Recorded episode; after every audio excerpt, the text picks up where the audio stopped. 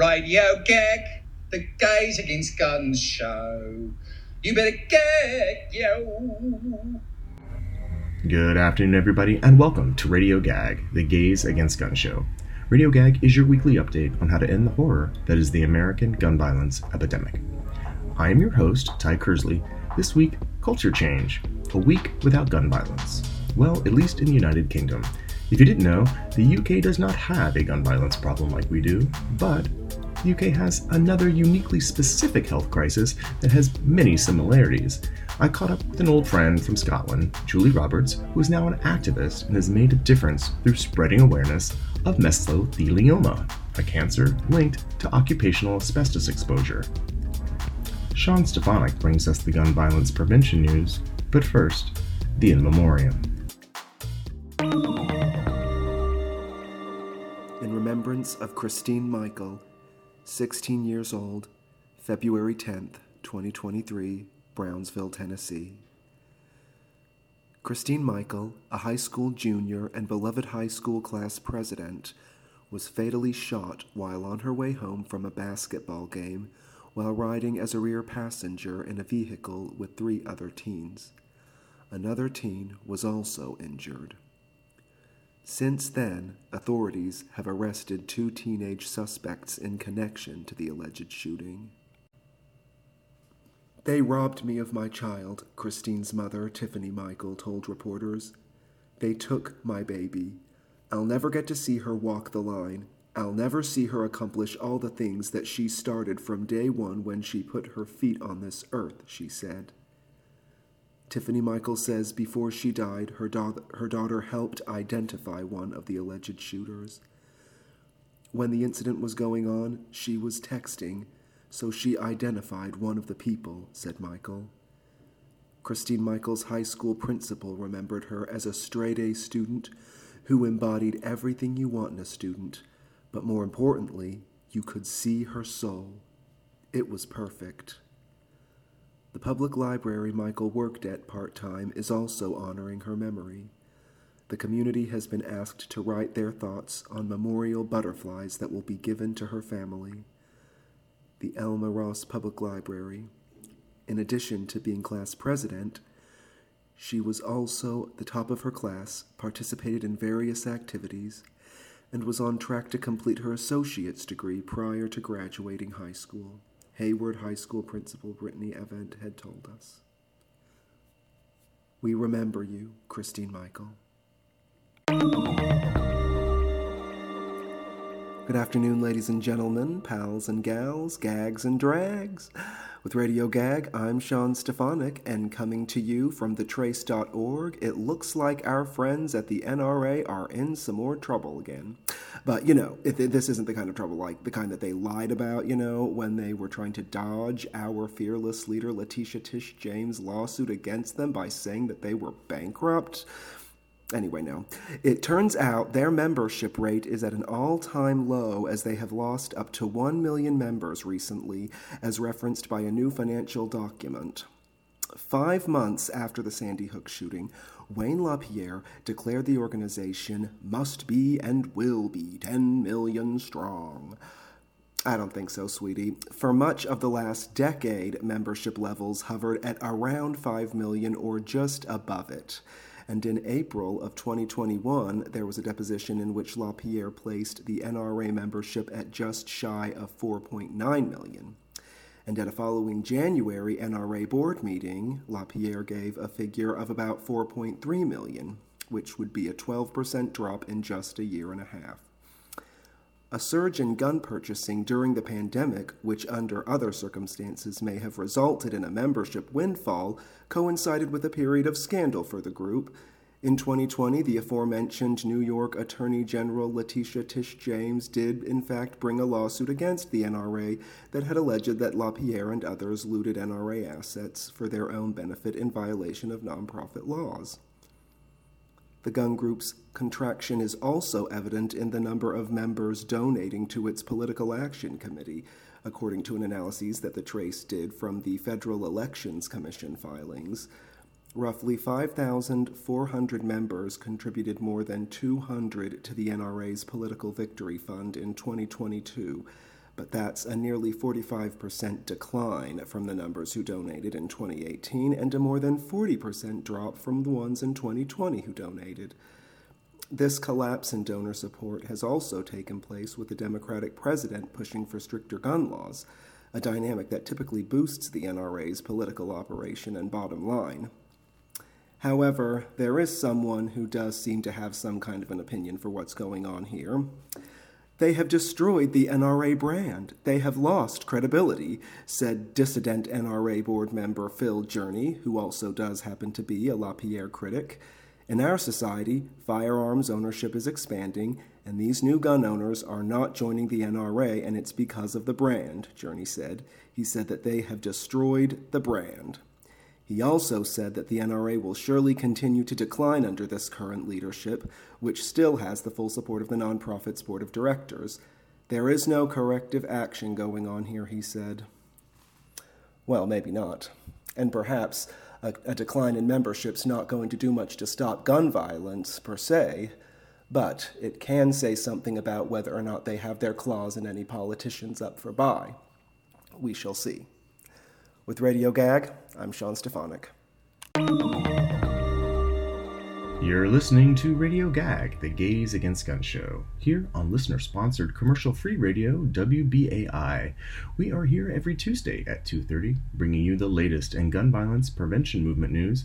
If you missed a show, you can listen to our previous shows anytime on the WBAI website or on any major podcast platform.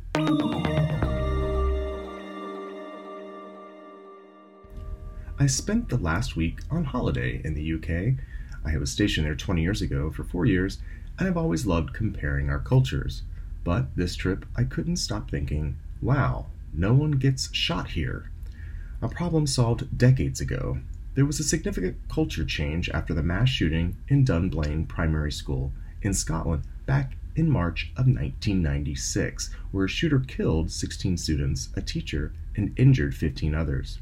My friend Julie is a survivor of another deadly health crisis that has been allowed to get out of control, and she shares her story and activism. Um, but let's start. So, welcome, Julie, to Radio Gag. Thank you. Thank you so much. Thanks for having me. Actually, I hope you can uh, understand understand my accent. No, no, no. It's fine. It's fine. We have an Irish producer. Um, That's not going to help. so, um, but the one thing I want to talk about is, you know, several years ago, you uh, started championing a campaign uh, in Scotland, and it was something that we don't have a problem with in America. I mean, we we did, but it wasn't handled the same way. And I want to parallel that with the gun violence issue because obviously, if I'm speaking to someone who lives in the UK, uh, gun violence, uh, daily gun violence, um, like all of the mass shootings we have, all of the kinds of suicides because of guns, all of it isn't affected by your culture, but you still have the same political fights. So go ahead and, and let me know the beginning of, of how you decided, wait, this is my fight. Yeah, yeah, sure. So, um, uh, as you said, I'm from Scotland, and in 2015, uh, my dad was diagnosed with a type of cancer called mesothelioma, and um, I, we nobody in our family had heard of it. Uh, anybody that we had spoken to outside of our family had never heard of it. It was almost like this, you know. I mean, hardly anybody could even pronounce it, let alone understand what it was, you know, because it's got this crazy name. And then we were a little bit unlucky, um, a little bit unfortunate. And four weeks after my dad was diagnosed, my uncle was diagnosed with the exact same thing. So I was thinking, this is really, really odd. Um, uh, and all we knew at that point is it is terminal cancer caused by exposure to asbestos. They had contracted it at work. Both of them worked in the um, construction trade. So my dad was a joiner, my uncle was a plumber. And then it's a terminal illness. I mean, you you die, uh, and it's typically less than twelve months survival rate. So, from yeah. point of diagnosis, yeah, I mean, it was gone. They were gone. Like within eight months, both of them were gone. Uh, my uncle died first, and then um, my dad died six weeks after him. So for that year, we just kind of got through what we had to get through, and that and that was it. And it wasn't until the kind of dust settled about a year later, I started to um, do some research into it because once I'd kind of got over, well, not got over, but once I'd come to terms with what had happened, I started to wonder about why nobody had heard of this cancer and that you know there is no it, it's such a aggressive cancer um there are i mean you cannot survive it. You know you die from it. If you're diagnosed it you die from it you die quickly and, and it's a terribly horrible horrible death awful to witness. And i was thinking about it and it didn't there was something missing. I just didn't understand why nobody had heard of it why there was no research into it why i mean in scotland you know as i went in to research it and understand it more it's excluded from cancer waiting times. So if something is excluded from cancer waiting times there's no appetite for um, a local health service to to effectively see you or treat you. You're just kind of like you go into a little pot to say well you know we're not going to get marked down because you've been diagnosed diagnosed with mesothelioma, we don't have to push you through to be screened for or to go for chemo or anything like that because it's excluded from cancer waiting times. And that didn't seem right to me. Every other type of cancer, when I looked into it, you know, breast cancer, uh, skin cancer, lung cancer, everything else, mm, all part of cancer waiting times. So it was just odd. I mean, that just was, but was that's so just odd. the service though right that like there's still a waiting time for for everyone but it they have found a way not to provide health care to one particular cancer. Exactly, exactly. And then when I went on to research it even more, I discovered alarming things like the UK has the highest rate of mesothelioma in the world, not just in the UK, not just in Europe, in the world. I mean, you can Google this if you don't believe me. This is this is absolute statement of fact. The highest rates in the world. We have um, uh, in the UK a big, or we did historically have a big industrial um, sort of shipping. We were a big industrial sort of shipping nation, manufacturing nation, um, and produced an awful lot of things with asbestos in it, uh, which again made me think, well, why? If you know, you know, with all due respect, like my dad and my uncle were diagnosed with a cancer that wasn't caused by a lifestyle factor. It was caused by exposure to asbestos at work, and people need to be held accountable for that you know? So um in this in the scottish um in scotland we have a devolved power which means we have a parliament that works in isolation of westminster in england and we have devolved power for um uh, healthcare education justice all sorts of other things. Uh, and when i was looking into the healthcare side of things in relation to what happened to my dad had the government, Scottish government, have brought out this new cancer strategy, and in it they were immensely proud of the fact that they um, were able to treat all 200 known cancers in Scotland um, within a three-year period. All, all this kind of rhetoric stuff, and I was like, well, that isn't, you know, that isn't true. And then when I went through the document, I was like, well, let's see what these 200 cancers are no sign, no mention of mesothelioma and I was like, well, there's something does not add up here. Like, how could we have the highest rate in the world, eh, the most concentrated rates in Scotland, and how could this not be mentioned in this government's, you know, cancer strategy, you know, this public health policy? I was like, that isn't like there is something fundamentally wrong.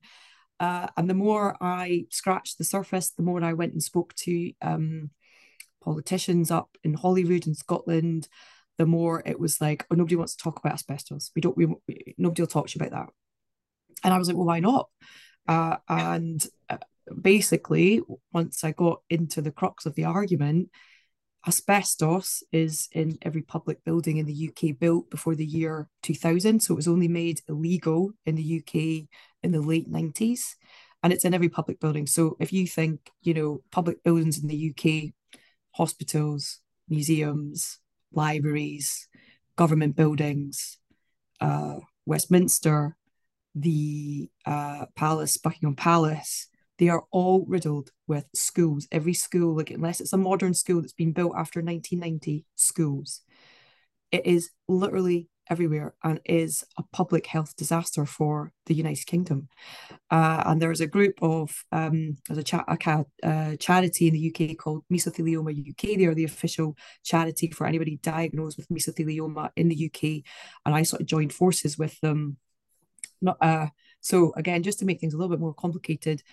Because Scotland has devolved power for health, the situation in England is actually different. They actually act faster if you're diagnosed with mesothelioma, which you know is even more of a, a, sort of paradox because then it's like, well, all right, I've got evidence to say, you know, England do it better than we do. So why aren't we at least benchmarking ourselves against England or treating people the same way? But it, it literally you are um, left to die. Uh, there's lots of reasons for it. The government obviously it would cost them hundreds and thousands and millions of pounds to remove asbestos from all of the public buildings in the UK, hundreds and thousands.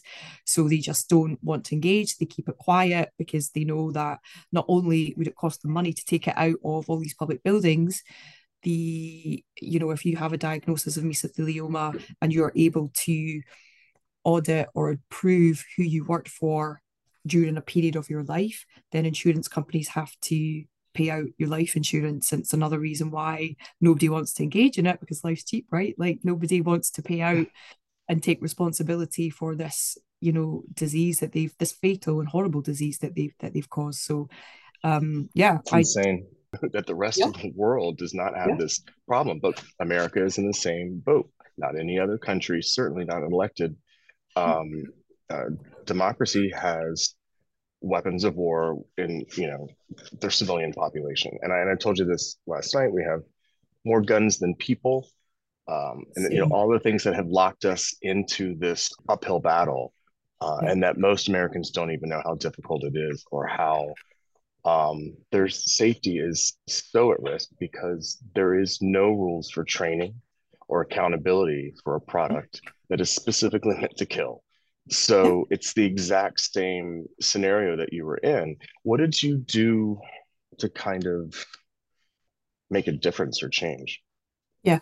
So I um in a sort of weird um sort of tangent, my number one issue was that right i need to let other families know that you know if you if you've had a dad that's worked in construction you know you need to be looking out for these signs because the earlier you catch it although you cannot survive it you can you can get you can go and get treatment you know quicker which might allow you to live a little bit longer.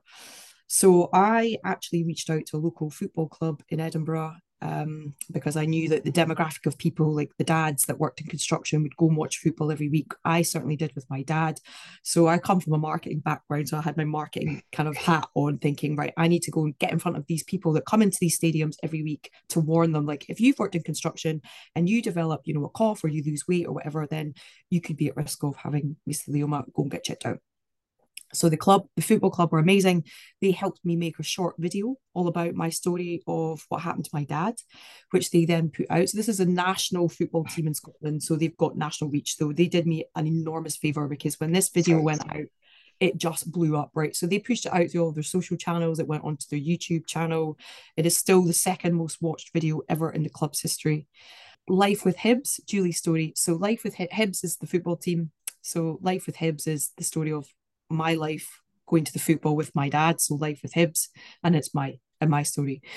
Um, and off the back of that film going out, it, it received so much attention that the football club called me the following day after 24 hours to say that somebody at Holyrood, which is our parliament here in Scotland, had seen the video and they, they had asked to meet me. So one of our politicians, she was the leader of the Scottish Labour Party, um, she asked to see me. She said she she hadn't heard of it. She wanted to know more about it. Um, and could I meet with her at the um at the Scottish Parliament, which is what I then went to do. And she asked me to tell her, you know, a little bit about asbestos, um, why it's dangerous, what I think was important. Um, and then off the back of that, it just snowballed. I asked, she, you know, she said, well, I want to help you. What can I do to help you? And I said, well, you know, I didn't expect to be offered a, you know, a sort of leg up, if you like, t- into the political field. But that's certainly where I would always want to get to. And I said, I think we need to have a, a conversation with the right people around the table. And I think the government need to respond. You know, they've made this wild statement on their cancer strategy that they um, claim to treat all 200 known cancers in Scotland, and that is not true. That that needs to be changed. You know, they need to accept responsibility and accountability that that is not true. Um, it is blatantly missing the word from the cancer strategy. So, it, it, you know, mesothelioma. So, I would like an opportunity for the government to to you know be held to task on that. So, this politician then said, "Great, we'll have a roundtable discussion. Could I get 25 stakeholders around the table?" So, uh, at that point, I am I had no idea who to go to. I didn't know, you know, I had just done this video to warn other people. I didn't think I was going to then have to go and find, you know, some stakeholders from industry, from from charity. And the great thing about, you know, any cause is that when you find people with a similar um, a, a similar agenda as yourself, a similar passion, a similar drive, and you come together to create one voice you can you can move mountains. And that that's what happened. I just went and did research. I went and spoke to my dad's doctors and i said the, the scottish parliament have asked me to put together a list of people because they want to have a roundtable conversation at the parliament. Who should be at that table? And straight away there was like 20 names given to me. So for every name i went to they gave me another 20 names. And uh, before i knew I had a table of 25 people ready to go to sit and engage in a debate in the Scottish Parliament, um, which is kind of, which was lo- is lobbying. Off the back of that round table, this politician, she was called Kezia Dugdale at the time. She was the leader of the Scottish Labour Party, so it's about as high up as you could get, you know. Um, so we have the first minister in Scotland, who is like the prime minister of Scotland, and so she's her shadow, you know. So she's in the opposite um, political party, so can call on her, the first minister, to make you know response on behalf of government. So after we'd had that roundtable discussion, the um, the politician Kezia Dugdale, she put a motion before Parliament. So she was able to say, I've done enough research, I've spoken to enough key stakeholders within in this discipline of industrial related disease and um, cancer. Uh, and I now am calling for the Scottish Government to hold a formal debate in the chamber, and they have to um, respond on their position as to why they have said that you know this cancer strategy this uh, word is missing this cancer is missing from the cancer strategy they have to justify their position. So that motion goes before all parties in the scottish parliament. So we have five you know parties. We have the snp scottish nationalist party labour conservative the green party and the lib dems liberal democrats. And you're looking for all of those parties to back the motion, or at the very least, you need three for it to then go to the debate. And if it doesn't get backing by everybody, it doesn't go to debate and it just the motion passes. That's it. However, within the first 48 hours, every party had backed the motion. Every party in the in the parliament had backed the motion, which was, I mean, you, it's the stuff of dreams. And on the 21st of December 2016, Amazing. we had the debate in the parliament. The the cabinet secretary for health had to represent the Scottish government she had to stand up and give her position on why this uh, cancer strategy existed, why why mesothelioma was missing. Um, and then the opposition parties have a chance to then ask her questions and to engage they engage in debate backwards and forwards so they get a chance to you know question her and really screw her down as to you know um, why it was missing in the first place and great so you've admitted it's missing what are you going to do now to make sure that you know that cancer is brought through and that it is added to cancer waiting times and what are you going to do about the fact that asbestos is riddled in, in all the schools? Like and there are enormous lobby groups in england teacher lobby groups doctor lobby groups. There's lots of teachers that lose their lives through mesothelioma in the uk um how long have they been around? Oh a long time. Like um they just didn't have a political push at all. No no they didn't. And, th- and this was the thing that was interesting with my story is that so many people had said to me, it's amazing that you've been able to raise it to the level that you have because lots of people have come before you and tried to do it and they weren't able. And I think what the difference between me was that I was able to tell my story about my dad. And that's what really made people sit up because people it's a story that everybody can relate to. It is the it is the story of, of loss and grief and yeah. the, the life-changing impact that that has on you. You know i lost my dad at 20 i was at 20 i wasn't 20 i lost my dad i wish i was no i wasn't. I lost my dad when i was 36 uh my niece was five. Like it changed everything about you know and you never come out of grief. Once you lose somebody changes your life forever. You will you know you can you can learn to live and deal with it in a different way. uh, and I was able to articulate that story. I think the, the, the video that the football club made helped because it it was a lovely way to to talk about what my life was like. I was extremely close to my dad. That was our thing. We went to the football. We had season tickets. You know, um, and that, that story connected with with many many other people right. that we're fighting that that cause. Um, so these are very very similar stories. So I'm glad uh, I had you on for it. And anytime I can think of any other reason to have you on the radio, I'm gonna call up and, and have you back. Okay. You have me back anytime you like. It's always a pleasure to talk to you. All right. Thanks again. Go ahead and tell me some uh, the other way people can find out more about uh, your work and and uh, your your video with the. Um, oh yeah. So if you yeah if you wanted to watch the video, it's just if you go onto uh, YouTube and just type in "Life with Hibs," so it's H I B S and then Julie's story, and it will come up. It'll be like the top video. Um, uh, we have a Scottish uh, mesothelioma network, which was set up. It's funded by two charities, but I've been heavily involved in setting that charity up here in Scotland, first of its kind. Um, if you wanted to find out more about that, it's the Scottish Mesothelioma, uh, Scottish Mesothelioma Network.org. You can have a little look there. And then mesothelioma.uk.com are the national charity for anybody in the UK diagnosed with with meso. So we all work together anyway. So it's it's great. Yeah. Yeah. yeah. It, it sounds exactly what I spend not my work life doing, but the other part of my other job. And uh, you're doing good work. You're doing good work, Ty. Right, you thanks you too. You're um, you're a superstar in, in Scotland, so I, am I'm, I'm glad to show you off. so, oh bless you. Well, right, I'll I'll, I'll see you soon.